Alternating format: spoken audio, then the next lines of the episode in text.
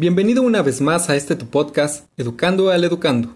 Mi nombre es Manuel Eduardo Díaz Florián, soy estudiante de la licenciatura en Pedagogía de la Universidad Nacional Autónoma de México y esta tarde seré tu educador.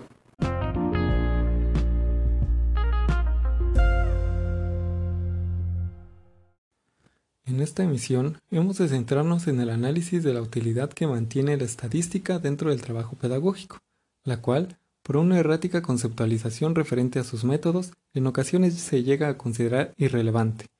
La estadística es una herramienta disciplinar que ayuda a entender los procesos, comportamientos y fenómenos individuales y sociales. Sin embargo, realiza este trabajo manteniendo cierto distanciamiento de la muestra que estudia. La estadística no comprende al sujeto a través del análisis de su individualidad, sino a través del estudio de la comunidad o grupo en el que éste se encuentra inserto. Dicho distanciamiento se mantiene sobre todo por la finalidad de la disciplina, que no es otro que el de producir una teoría general que permita comprender, en la medida de lo posible, el comportamiento de toda una población. Y dicha empresa resultaría compleja si el análisis se centrara sustancialmente en las particularidades que ofrece un solo individuo.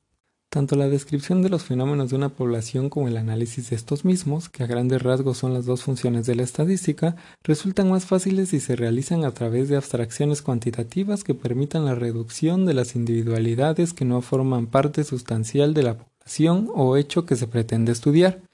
De otra manera, la investigación se hallaría perdida entre el enorme mar de particularidades que resulta el hombre social.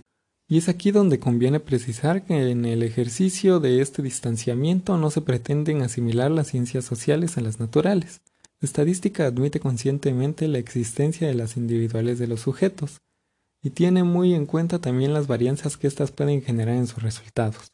Entiende que sus resultados no son más que una parte de la explicación de los procesos y que hay cosas que solo podrán entenderse a través del análisis de las particularidades.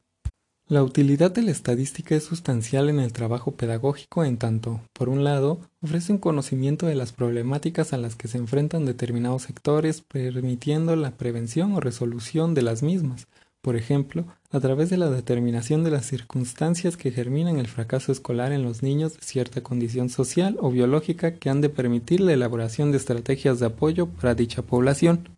Por otro lado, porque ofrece un conocimiento de las estrategias que mejor pueden funcionar para el desarrollo de cierta población, por ejemplo, mediante la determinación de actividades que generan mayor diversión, placer e interés en los niños de primaria.